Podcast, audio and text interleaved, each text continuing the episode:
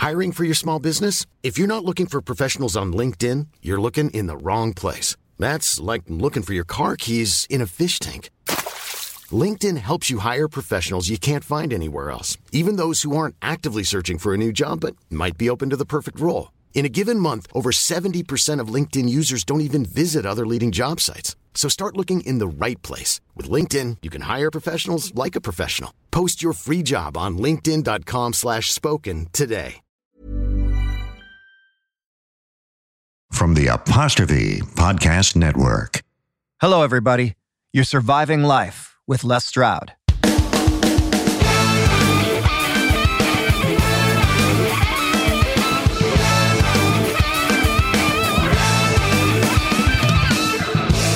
I'm working on jealousy. I'm not into hate. I'm working on anger. Cause I'm not into rage. There were and are hundreds of books worth reading on the subject of wilderness skills. And notice I didn't say survival skills, and I didn't say outdoor or adventure skills. I said wilderness. Because in the end, those of us who lust after the wilderness tend to combine all the skills we learn along the trail of life just to help keep us out there. But if, as a student, you boil down your top three books, most of us would agree they are these Bradford Angier's How to Stay Alive in the Woods, Larry Dean Olson's Outdoor Survival Skills, and Mors Kochanski's Northern Bushcraft. Throughout the growing, yet still niche world of bushcraft and wilderness survival, during the 1980s and 90s, these three books were our very own triad of gospels. We lost Bradford Angier in 1997, Larry Dean Olson in 2018, and Mors Kochanski passed a year ago on December 5th, 2019. In 2019, just before the pandemic, I had the opportunity to speak at a bushcraft symposium in Alberta, Canada. I had many reasons to go, but the most important to me was to finally meet and chat with the legendary Morris Kochanski. What follows is my interview with Morris, the last long form interview he ever gave, where we did not discuss firebows and lean tos, but rather his life, his motivation, and his inspiration. For those of you aware of him, it may surprise you to discover that it was a Disney cartoon that set Mors on his path to becoming the legend in bushcraft skills he eventually was. Normally, I would say right now that if you're not into survival skills, maybe pass on this podcast. Yet that's not the case this time. For these are reflections of a 78 year old man and what established his trail in life. Definitely worth a listen. These are the words of Morris Kochanski. The best thing I ever did, and the best time of my life, was when I was in the high school in the Sea Cadets. Set your goals high. Cast your worries free. Life's too short not to try. Roads we've traveled, trails we've lost. Most times you don't know why. When I found out that uh, the Woodchuck Manual was a figment of the imagination, I said, that leaves me the opportunity to write it.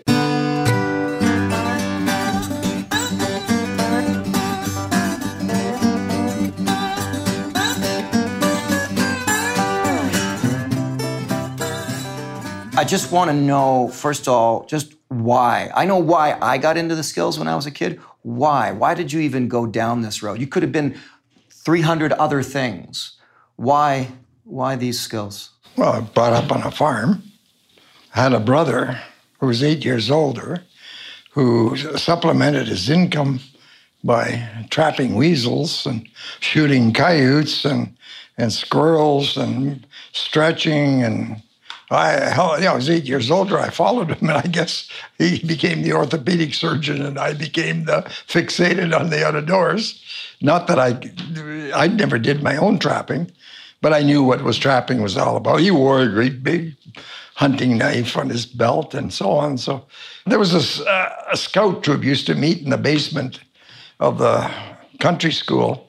I got interested. Well, in materials, there was two other lads my age, and we discovered this cache of stuff of some previous scout troop.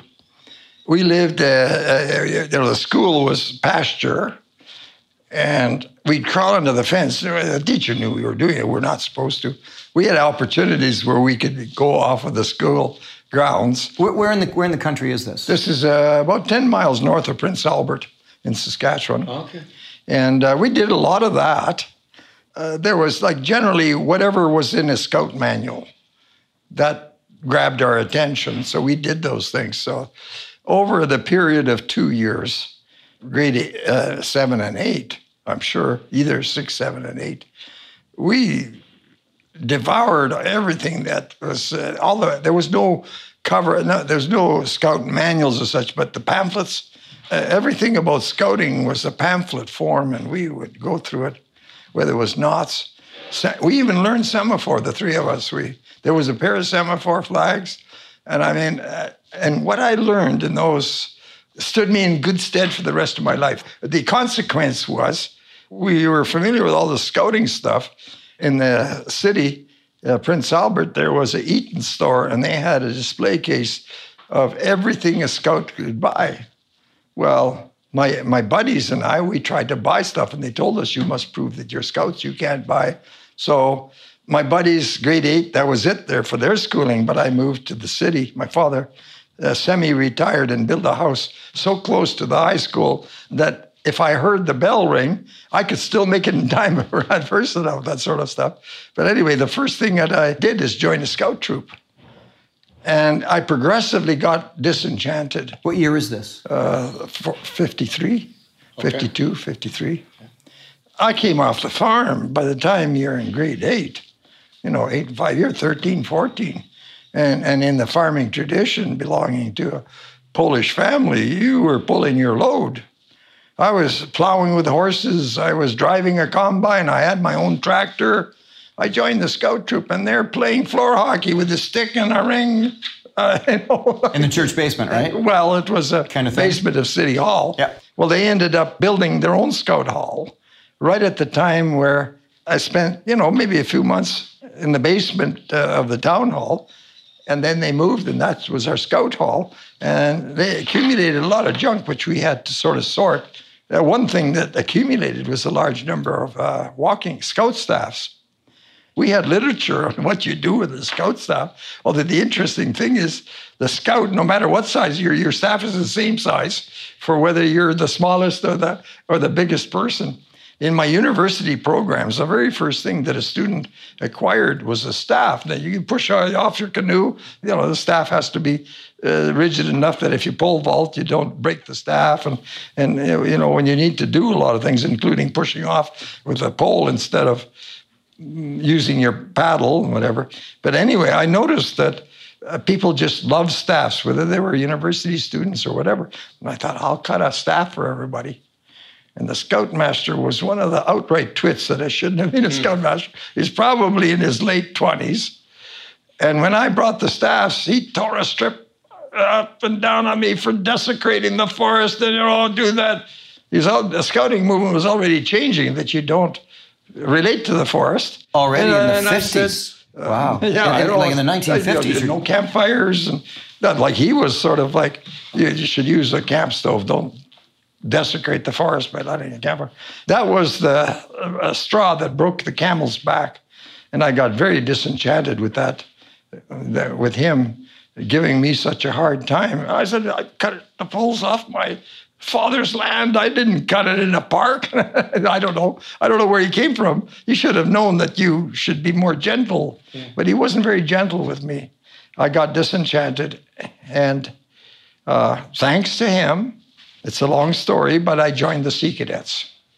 I had three and a half miles to go to school, and there was sufficient highway that I collected beer bottles and pop bottles, and I would collect three, four hundred dollars for the bottles. And then one of the biggest breweries in Western Canada was the Sick's Brewery in Prince Albert. And when I turned those bottles in, I don't know what they give you today, but then it was ten cents. 10 cents was two ice cream cones. and, uh, yeah. 10 cents was probably uh, uh, admission to a movie. a lot of money. And, and I got this money and I, and I priced everything in that case And the moment I qualified, I bought one of each. I still have, you know, uh, the things that I bought there, the the axe sheath and the hatchet and the and the scout knife, you know, everything, the whole uniform. And then uh, shortly after, I got rather disenchanted for a variety of reasons. Like one, they discourage you wearing the uniform. I joined to wear the uniform. Mm. I didn't join to not wear the uniform. I lived in town a year, and I knew that the Catholic uh, school or whatever was where the Army cadets met. And the Army cadets' attitude was such that uh, anybody not an Army cadet seemed to be taken as the enemy. And so we sort of felt the Army cadets were bullies and uh, criminals, and I would never join the Army cadet. I found that if you uh, uh join the Air Cadets, you could uh, conceivably graduate in grade 12 with a pilot's license. And then I, when I approached my father, who was in the Polish army, was probably strafed a great deal by airplanes, he saw an airplane crash and the pilot was killed. And he would, he said, "No way, you're going to join." I got around it by taking the Fleet Arm course in Halifax. Uh, the situation was. Uh, I was left with sea cadets, and it happened that the commanding officer was a house between ours and his. If I saw him working in the backyard, I'd go and help him dig. You know, that's that was a good thing because he got to know me, and I, I would say that he that I became one of his favorite cadets because I was kind of really spit and polish on the night you met. If you weren't wearing your uniform, there was hell to pay if you didn't have a good excuse. That's what I liked, you know. Mm. And the complexity of the sailor's uniform with its folds and, and pleats and the, the commemoration of the Battle of Nile and Trafalgar and Copenhagen and all that, that was right down my alley. Huh. Uh, so when I would help, the one time, uh, I'm uh, helping him dig in the garden, and I said, Mr. Hood, uh, those coveralls, are they pusser? Of course, it means are they issued? And, and, you know, until then, I didn't know his background that much. And he says, Well, I don't exactly know if they're issued because I found those uh, coveralls in the Scran locker on the Niobe. Scran locker is the lost and found. And I said, The Niobe? Because I already knew that was the very first ship that the Canadian Navy acquired. Well, he was on the Niobe he he was kind of young. He was started as a boy seaman, and the Canadians bought it, and there was enough British uh, sailors to teach the Canadians how to you know conduct. So half the crew was probably British. He was one of them, and the run was from Murmansk to Liverpool to Murmansk, which was not a like a it was a dangerous route at the time in the Second World War sort of thing. Uh, so here at twit of a scoutmaster. here is the real the real deal. Uh, the commanding officer of the Sea Cadet Corps, who is is like, and he was in, uh, renowned because he's involved in the recruitment programs in the prairies. Because the Navy found that it's better to recruit in the prairies. You get less troubles training, whereas the coastal people they're they're just harder to teach because they think they know everything. Uh, whereas the prairie people would come and and, and say, well, I, I I can't honestly say I know anything about sailing. Teach me.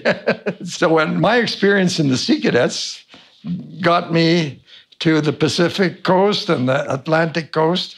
And the sailors were exceptionally, uh, you know, here you're a cadet, you're wearing exactly the same uniform. If you're really keen, it's easy to impress them. I can see what you're saying about, the, you know, going from the twit of the leader and then seeing a real man and a real a real role model in a way. So, so in many ways, then uh, this was your first role model, your first real, yeah, uh, maybe your father and your brother. But yeah, I would say that probably the best thing I ever did, and the best time of my life, was when I was in this high school in the Sea Cadets. I've heard of you, you haven't heard of me. Sit down, I'll tell you why. Life is natural, life is free. To be who you are. Roads we've traveled, trails we've lost.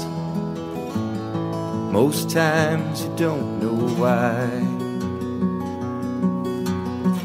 Sometimes gamble sometimes lost. And I've been thinking, I just want to be high in the great blue sky.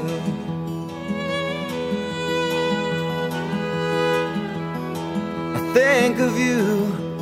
Do you ever think of me on a warm summer's night? Left in April 1983. We both thought it right. Roads we've traveled, trails we've lost. Most times you don't know why. Sometimes gamble, sometimes lost. And I've been thinking, I've just got to be high in the great blue sky.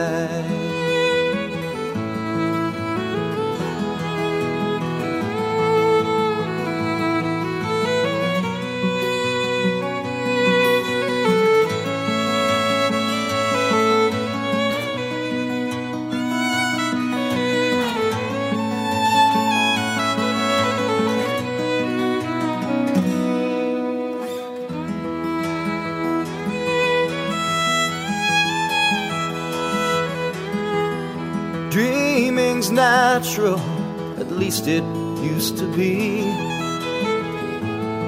Don't let your dreaming die. Set your goals high, cast your worries free. Life's too short not to try. Roads we've traveled trails we've lost. Most times you don't know why. Sometimes gambled, sometimes lost. And I've been thinking, I just want to be high in the great blue sky.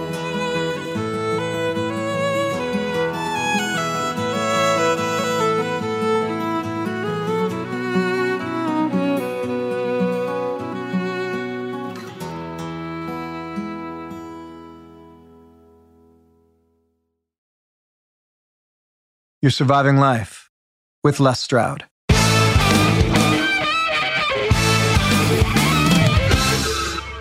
In our tradition, if you came to visit a family, you know, it'd take two and a half hours to drive 10 miles to go to town to shop. But when people would come to visit, like at Christmas, very often the family that would come to visit left enough people to continue the farm, you know, the milking and whatever had to be done if there was such a thing. Uh, and they would come, and two or three families would, you know, we'd take our turns. And so when they came to our farm, we all of the kids slept in the hayloft. Even though that, no, that wasn't uh, camping out by the riverside. But when you're young, it kind of is. There's still a mystique to what's like, this is a special thing. It's the time in the hayloft, you know, and it's a change, regardless of anything. It's a change in what you're normally doing. The campout we had when I was part of the scout troop was uh, during Easter when the ice was still on the lakes and it was sort of melted. You'd have to wait, get on the ice, you could walk on the ice. And I most certainly did not bring enough sleeping gear. Oh, no. and I, uh, it wasn't very structured. And then as I, how miserable I was, I wandered around and uh, I learned a lot from the fact that I examined the experience. They had tents and they had bags and they had blankets. So uh, my unrealistic idea what it was like to sleep out in the bush.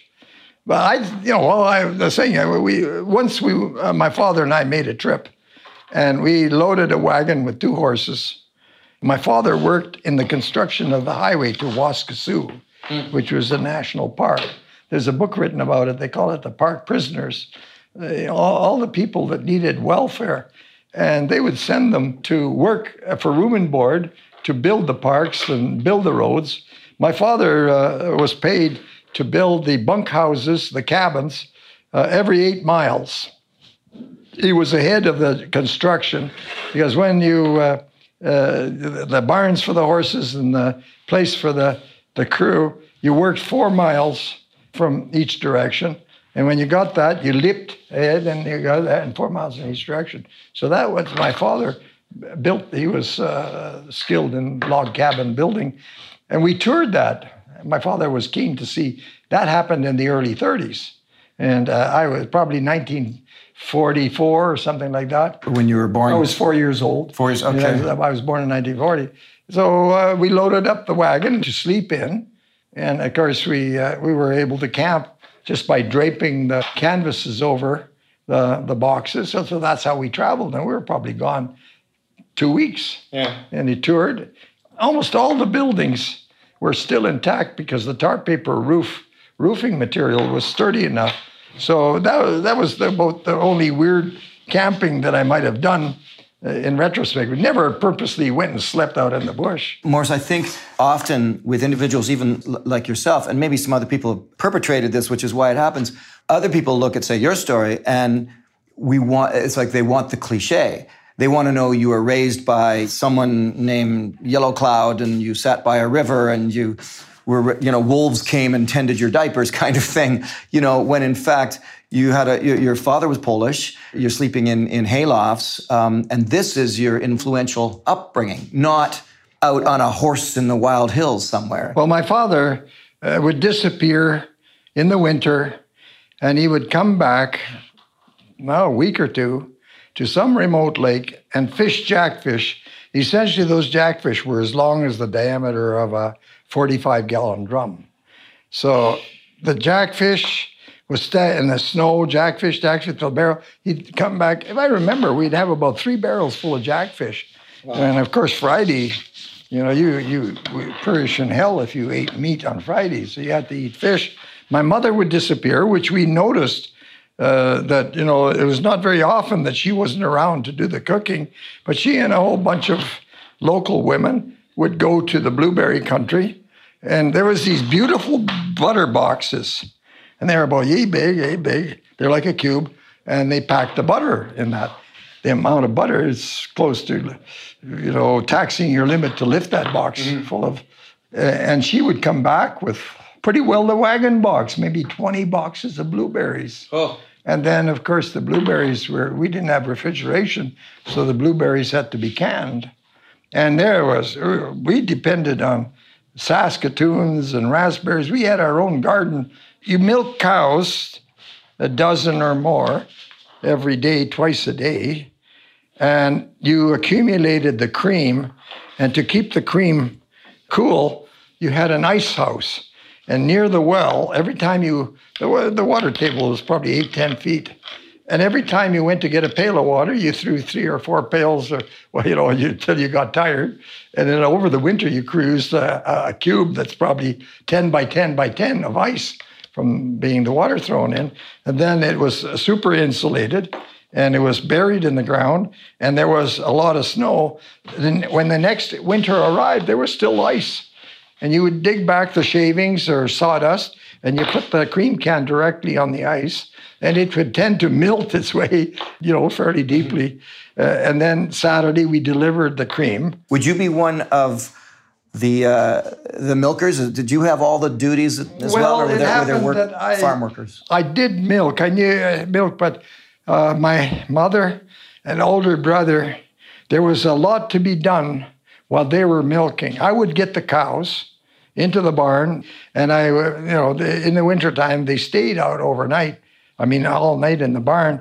The cows were given a certain amount of uh, chop to attract them to, uh, you know, yeah, and you put this chain around their neck before they finished eating what was in the. It seemed that I occasionally was asked to milk, but it wasn't. That wasn't my duty. My duty was was seeing to everything else, which was uh, making sure that the watering trough was full. uh, that uh, I fed the chickens and I fed the pigs. And See, this speaks to what, what something I've been talking about earlier when discussing uh, survival skills versus bushcraft skills versus primitive earth technology. And uh, you know, I, I said, you know, when the thing about bushcraft and primitive earth technology, to me, of course, the dovetailing happens in terms of survival pulls from them, but they were always about thriving in the wilderness, not just getting by and surviving and eating bugs, but thriving. And I follow that by saying, case in point, you need a community because not everybody's good at everything. That guy can make snowshoes like nobody's business. He's the snowshoe maker. This this guy comes back with a deer every time. Well, he's the main hunter. You know, she, he, they, and by default, discover who's good at what, and you learn to share and respect and admire who's good at what, and and divvy up the duties, sort of thing. And it's no difference on the farm, of course. I had my horse. I rode that horse till I think my legs are slightly bowed because I rode horseback. We never got a vehicle till I was probably 12. At the time we moved to town is when we acquired a car. So We mid mid truck. fifties, we're talking about. Yeah. And um, uh, we didn't have electricity. Uh, we discovered that there was a freezer locker. So when you butchered a pig, it was quite hectic processing that pig. It's kind of a race of processing the meat before it got to spoil. But when we found for a number of years, we cut the meat and immediately took it to the locker and was frozen. And you had your own key. You know, you paid uh, paid for having the locker. So when you went shopping periodically, you go to the locker, take the meat out that you need on, for a week. And Then eventually you got electricity. So take me on a on the journey from here's Mors Kochanski, seaman, loving the uh, connection to um, Captain Hood, uh, learning from first your father, then this gentleman as a mentor. Where we are now, that's a that's a hell of a journey. Why did you feel this connection to stick with the wilderness? Why? Maybe I can learn from Well. I had three and a half miles to go. I was the only one in that direction after the first half mile. So the three miles, I'm alone. Sometimes, well, by the time you walk three and a half miles, it's dark. Just to school and back. To right? school and back in the winter. In the summer, there is all kinds of creatures that you gotta think about. There's wolves, there's coyotes, there's deer. You see a deer and you're saying, is that a wolf or a deer? Do I continue? You know, stuff like that. Grouse. If you got too close to them, they flew at your head because uh, you got too close to the chicks. There was there was a constant barrage and experience with the wildlife, which had a big influence on. Uh, You know, I, I'm just going to interrupt you because you just touched on something I've never really considered before. That that with that three and a half mile walk, nowadays those things don't exist. The journey's lost. The journey doesn't exist my. I considered that my uh, very good health was seemed to be connected from the fact that those first years of school that I walked three and a half miles a day there and three and a half miles a day back. Sounds like a bad joke, actually. I walked uphill three and a half miles well, and ten feet of snow. know, Well, but, yeah. but it was, you really did. Well, yeah, well, we didn't wrap our feet with barbed wire to get a better grip. we didn't. Uh, we had all those. So the people, well, of course, there's people that sort of uphill both ways. yeah, well, no, it was uh, it was in Saskatchewan, uh, where I lived. You couldn't find a hill to ski down. There was no. It was just so flat that, uh, that it was quite disappointing to try to find some place where you could glide a little bit. But we used skis, but what, there was no hill to glide down. Do you attribute your lifelong good health to this wilderness connection? Well, I think uh, walking to school every day was probably at the time that a growing person, it's just the right time to be walking. Uh, you know, I, I all my life I was quite fit, and then I walked a lot. It appears I wore my legs out. yeah. We're at a bushcraft symposium. It's a gathering of a lot of like-minded people. We're all living in our perfect bushcraft bubble at the moment, you know, and everybody's talking the same language, loving the same ideals. You've dedicated a life to this, obviously your writings and your videos as well. Why? Why? Why bother? What is it you're trying to get across to the world, or or the youth, or the adults? Why, why do you do it? I thought it would be a neat way to make a living, because I, you know, when I out of high, in high school summer, remember grade eleven, I decided that I would like to be a writer. Then it took a while. What am I going to write about? Actually, initially, I was, I was impressed. You know, like uh, Playboy and Penthouse. You got more words you got accepted by them more more pennies per per word. You know, like Hemingway at the time, he wrote an article for uh, um, Sports Illustrated, and, he had the record of getting the greatest amount of money for a single article on boxing. And you know, and I said it was like thousands of dollars that that he got. Well, Harold Robbins was a writer that was current. And I'm reading that when Harold Robbins wrote a book, and then he had the next contract to write the next one. He had a $3 million advance. I said, he was so popular and, he, the, and the publishing houses made so much money, he's getting, so before he writes it, so now he can take his time, right? And he wrote maybe that many books. But I sort of got an insight into uh, the issue of how you make a living writing. It seemed that uh, popular ranch romance and and those sort of magazines, they suffered from the fact that they couldn't get enough writers. And so uh, they, they were almost paying as much as Penthouse. And, and the, the standard of writing uh, reflected that. So I thought, well, I'll take sociology and psychology and everything else that would uh, get insights into the human nature and everything. And while I was going to university, uh, that I would prepare myself to, uh, you know, I, I, figured you become a writer by studying the art of writing, take writing classes, register in the university courses. I went and spent two years in military college.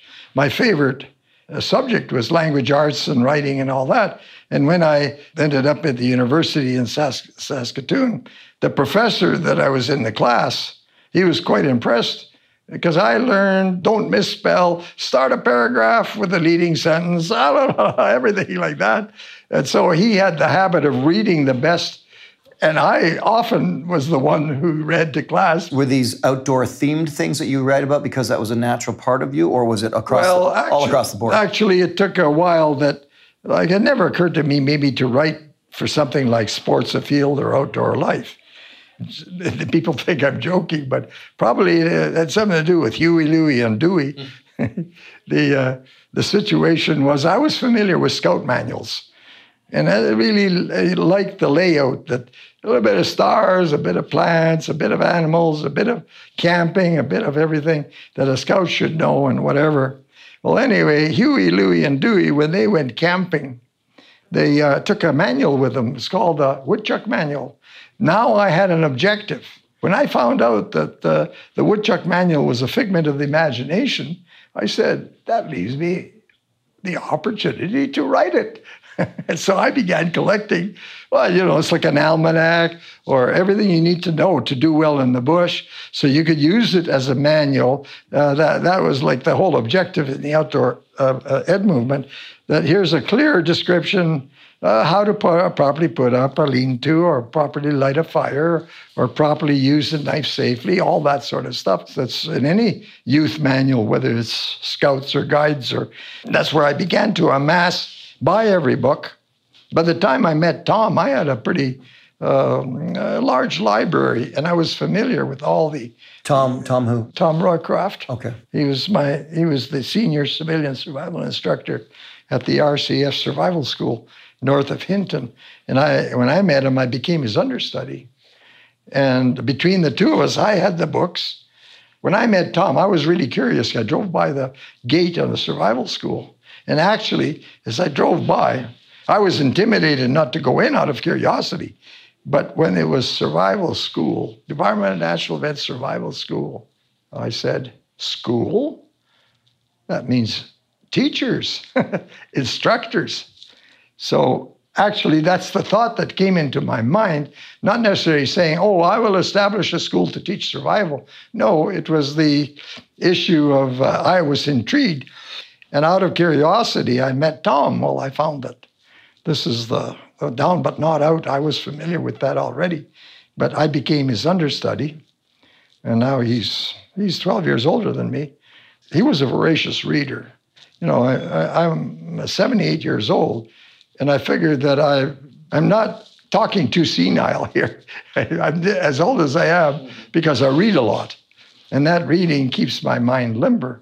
And it would be even more limber if I did calligraphy, know, things like that. I've gotten kind of lazy the last few years, but I should have written four bushcraft two, bushcraft three, bushcraft four. It would be very similar because I have the materials.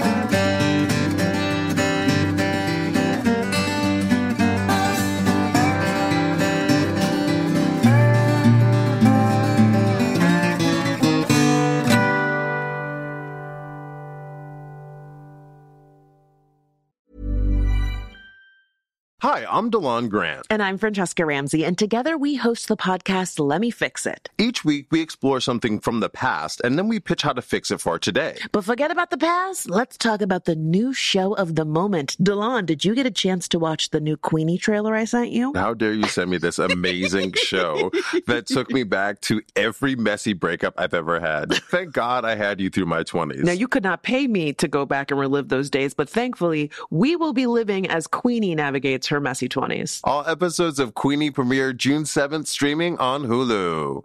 I'm Sandra, and I'm just the professional your small business was looking for. But you didn't hire me because you didn't use LinkedIn jobs. LinkedIn has professionals you can't find anywhere else, including those who aren't actively looking for a new job but might be open to the perfect role, like me. In a given month, over 70% of LinkedIn users don't visit other leading job sites. So if you're not looking on LinkedIn, you'll miss out on great candidates like Sandra. Start hiring professionals like a professional. Post your free job on linkedin.com slash spoken today. You're surviving life with Les Stroud.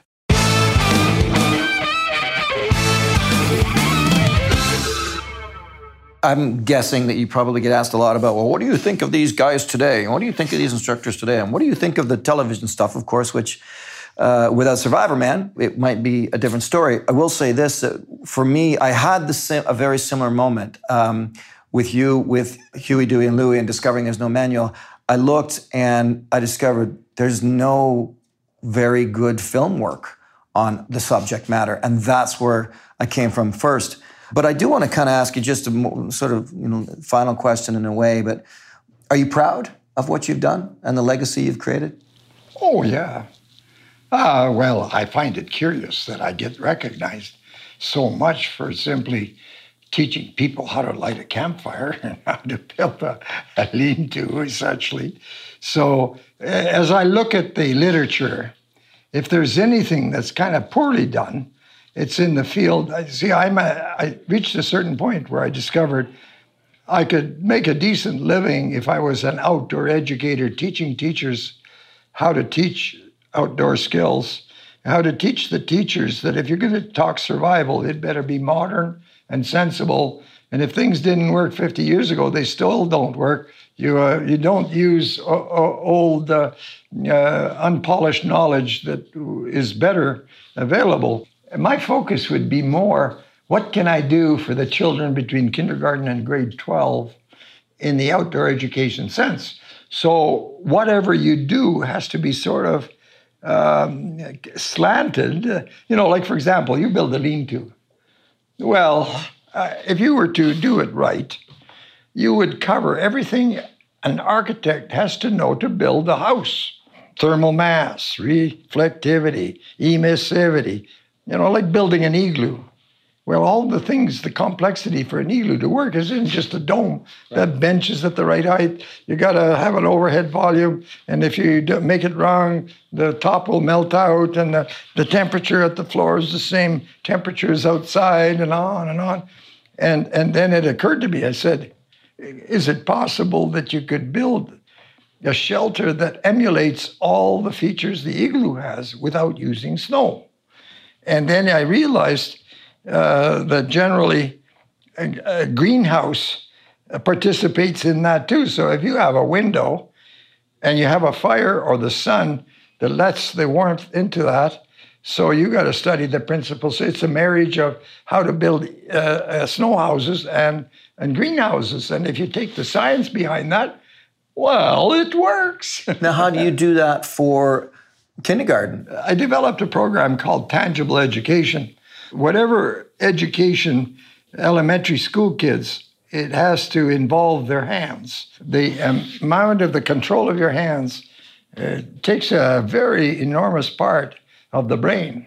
And so humans uh, think things out, learn things, and they use their hands to build a radio or make a, a ship or whatever. It's through the hands. So I saw this kind of um, you know representation about how much of the brain is assigned to the to the hands, and I also uh, encountered a story where um, people noticed that the most eminent surgeons in the eastern states, if you looked into their background, they were uh, more likely than not raised on a farm. And it seemed like having been raised on a farm seemed to have to do with the fact that they were so skilled as surgeons. Well, people say, well, maybe it was that butchering animals. no, they, they, you have to use your hands. You're a farm kid. You're weeding. You're making things. You're raking. Um, you're milking. You're you have so so to develop your brain fully. Your hands participate rather seriously in that. You can't really develop the brain if you don't, you know, do a wide variety of uh, manipulations and so on. So I thought, well, that's the way I'm going to structure this type of uh, presentation of, of bringing nature into the school. So, like for example, kindergarten kids, they get a to start with, you know, like you got to you usually have to set up something where you know it's the beginning and the end. So 12 things that I give you go into an egg carton. And it might be a seashell, it might be a pebble, it might be a, it might be quartzite, it might be shale, it might be uh, flint, and on.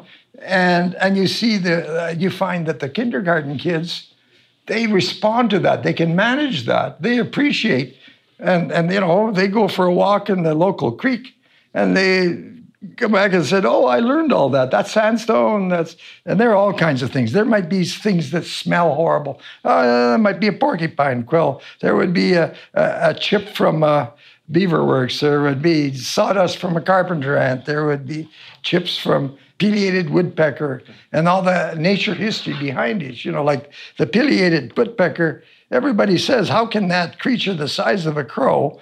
Hammer so hard on wood for such big chips without damaging its brain. So some scientists looked it up and came to, you know, well, another scientist later on saw the work and he used it to produce a far better bicycle helmet That's what they found out about the mechanism that the woodpecker used. And I, I'm seeing I'm seeing the story flow through here from a child getting a, a, woodpecker chip in the wood, putting it in an egg carton, bringing it back in with the other 11 items, going through it, and then being told that did you know that that woodpeckers yeah. helped helped us to develop a better yeah. bicycle helmet like the one you have in the corner right now. Yeah. That's incredible. Yeah, that's what you endeavor. I always would say I would earn my plumber's wages if I could talk 15 minutes about this object. You know, the kids would sort of say, wow, that's, that's neat mm-hmm. that the woodpecker had something to do with the bicycle helmet I'm wearing. I asked this old native woman, I said, you know, all the things you find in the forest, what is at the top of the list? And she said, well, no one's asked me a question like that. I need time. I need time to, to mull it over. And then the next time I saw her, two weeks, she gives me this fungus. And she says, as far as I could tell, I would say, as I thought about it, this must be at the very top of the list. And it was diamond willow fungus.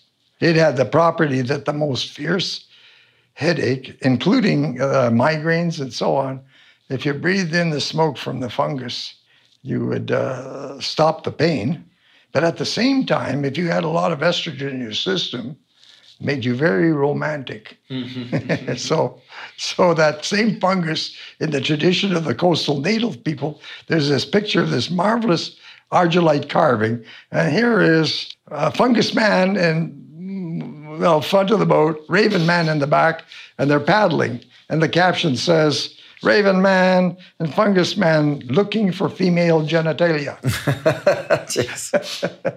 so it was like, it is the fertility that, that has got to do with that issue of uh, the continuance of mankind through the, through the uh, activities of men and women to procreate and whatever. So that was the legend.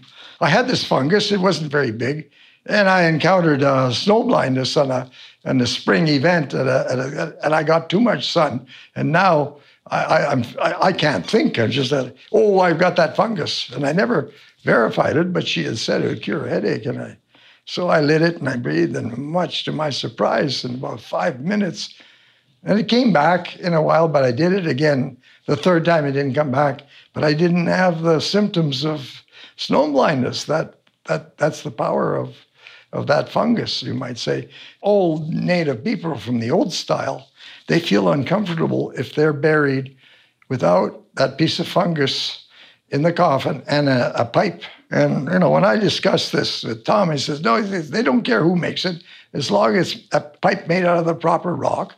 I make them quite often for Southern Native people, and I use electric gels and everything, and they're very happy to get this pipe because I could do it so fast without as a gift rather than mm-hmm. being commissioned and charged. That's actually an interesting point. Something that, that I've always liked to kind of touch on a bit is, is just de-romanticizing certain things, you know, and, and discovering, and with Aboriginal cultures and traditional Native cultures, uh, they, they de-romanticize as well. If you sit down and talk with them, as an example, I, I was uh, with the um, Mentawai in Indonesia, and I was getting tattooed, and ceremonies with the shamans, and they're all tattooed up and down, and I, and so I, I thought, oh, I'm going to get the scoop I, on the story, and I, I asked the shaman, I said, uh, what is it so special about all this tattooing that you do? And, and he just sort of, he just goes, we think it looks nice.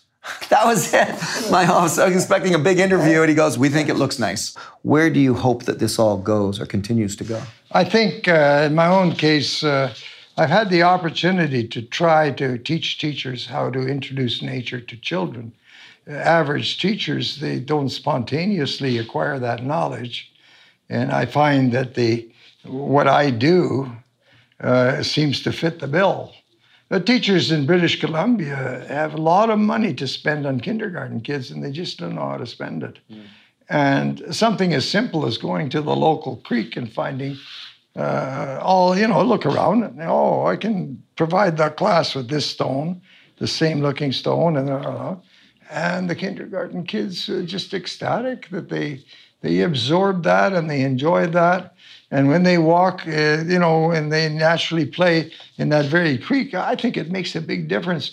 When I was going to school, elementary school, uh, there were certain things that intrigued me. One of the things that was really deficient was how hard it was to get uh, plant identification books. And I sort of say to myself, boy, at that age when I was five years old, I sure would have liked, uh, you know, and I'd say, well, I would assume kids are still have that craving, you might say, or whatever. And the kids are respond positively. It's like they they can't get enough of it, mainly because the the school system and the parents just don't realize or or, or can fulfill that requirement. I think we can bemoan and bitch about modern technology and the cell phones and the video games and on and on. That's all we do now is we, oh, these kids and there's too many video games and too much cell phone. Well, how about we just don't care about that and just show them some shale? well, in school, you know, for a teacher to do what I was doing, collecting materials, that teacher would have to be given the time or take the time on their own to be able to do a good job, to go out. So maybe the kids should stay at home one day every two weeks. So the teacher would go gather all the materials they're going to use for the next two weeks and be paid for it. You just made a million teacher friends with that comment right there. I agree with you. So yeah. the issue is you're willing, but uh, uh, you know the tyranny of the uh, curriculum and all kinds of other dictates. Uh, you know, as a non-teacher, and I didn't get a teaching degree and so on, I could have way more influence on what is taught to kids as an outsider because that's the way it operates. And so it's a specialty. I was probably four years old. I think I might be able to identify 25 mushrooms or, or more mm-hmm. because my parents wanted to pick them and we say, that's the mushroom, that's the mushroom. And when you brought them to the house, if you picked the wrong mushroom, they threw it out. They, they were, you know, that's the wrong mushroom. They don't know what mushroom that is, but you're familiar with it. And if you had the right book, very shortly you would have the name, mm-hmm. but the book wasn't there. To compare myself to other people that are trying to get in this field, it just happened that a lot of that sort of stuff came naturally. And so by the time you start school in grade one, you can recognize, you know, 50 mushrooms because your parents demand that you pick them mm-hmm. under their direction. This Blue Lake Center that I worked at, so I taught survival, natural crafting, mountain walking, backpacking. Then one day they phoned me and they said the mycologist can't come and we have a full class and it would be uh, disappointing for them to us to cancel. Can you take the course? Well, I sort of thought, uh, yeah, I probably can, because I, you know, because I, I knew so many mushrooms that if you use the key, which I didn't know how to use the key, so I would the group, you know, I would say something. Anybody know how to use a key? Well, a group like that, there's usually somebody. Mm-hmm. Or you could say, hey, anybody here know what this mushroom is? Yeah. If I don't outright know it at all, mm-hmm. the likelihood is one of those, that class, the person knows. They don't join up a mushroom uh, course uh, uh, raw. They've worked with mushrooms and they discovered that they maybe progress better if they take a class and formalize their knowledge. And so I say, let's you know how to use a key? Because I don't know how to use a key. I don't say that. I said, anybody knows how to use a key? Let's key this mushroom. I know what it is, mm-hmm. but I don't tell them. Meanwhile, by the time I go through that sort of thing in a while, I can use that key. So that student's teaching me, but he doesn't realize that I'm orchestrating. And if it's not the correct mushroom, I know it. But if it's a correct mushroom, we now have bingo. We have. you don't let on that you don't know. You, you're, you're get, actually learning from the student in that moment. And the student figures that you know the mushroom, but you're yeah. playing as if you don't to help us be able to use the key better. But then they feel proud because they're able to help. Yeah. I mean, that's time in the field versus book learning. Someone asked about two hours ago uh, about using electronic books or audiobooks and Kindles and instead of paper books. And my comment when it came for me to chance to answer was, look, there's no reason for us to be Luddites about this. Sure, there's going to be some wrong stuff shown on YouTube, on the internet, but there's also wrong stuff in the written form too. You know, so when it's the right stuff and it's good, who cares if it's a new modern technology that's sharing it? You know, I'm, I'm recording you on digital modern technology, you know, and this used to be a tape recorder, you know, the spinning wheels. And, and that's a big thing for me is, is just being wide open to all the ways to learn but anchored with being out there, with actually touching, tasting, feeling, smelling, hearing. Well, thank you very much, Mors. I appreciate your time greatly. Before I even hatched the idea to put survival on TV, I had contacted Mors Kochanski to discuss my plans to live in the woods for a year.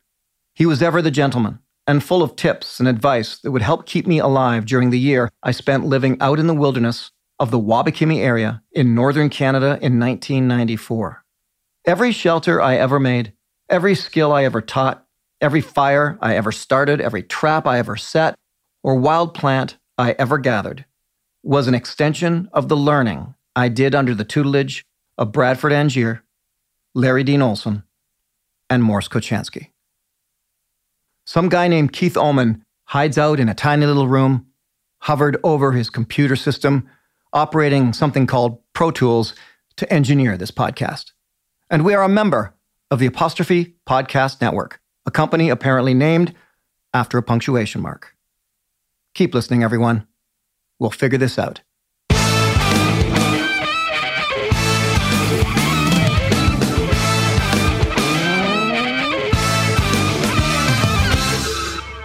Oh, hey, wait a second. Sorry. One more thing.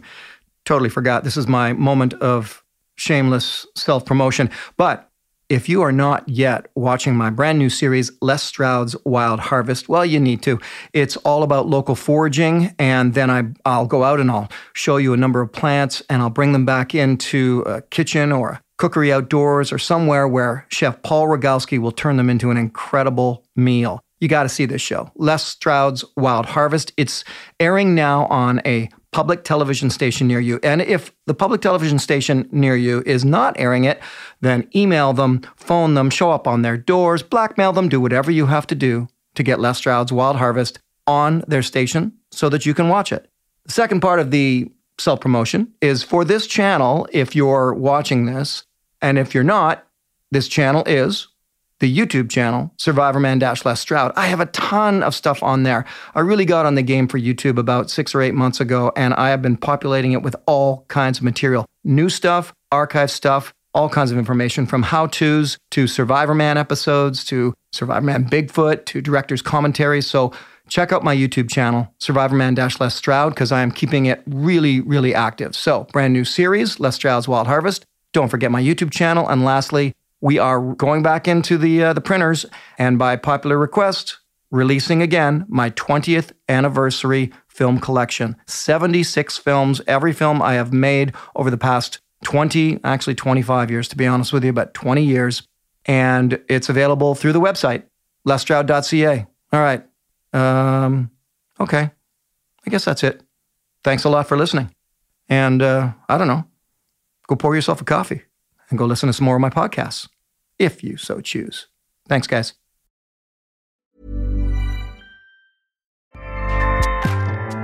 ACAST powers the world's best podcasts. Here's a show that we recommend.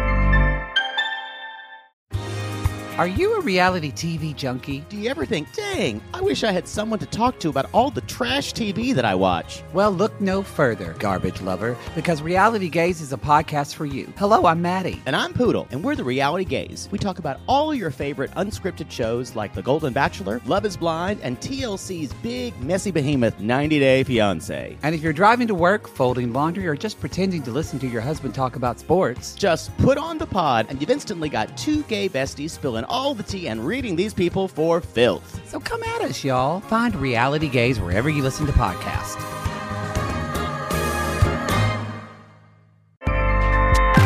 ACAST helps creators launch, grow, and monetize their podcasts everywhere.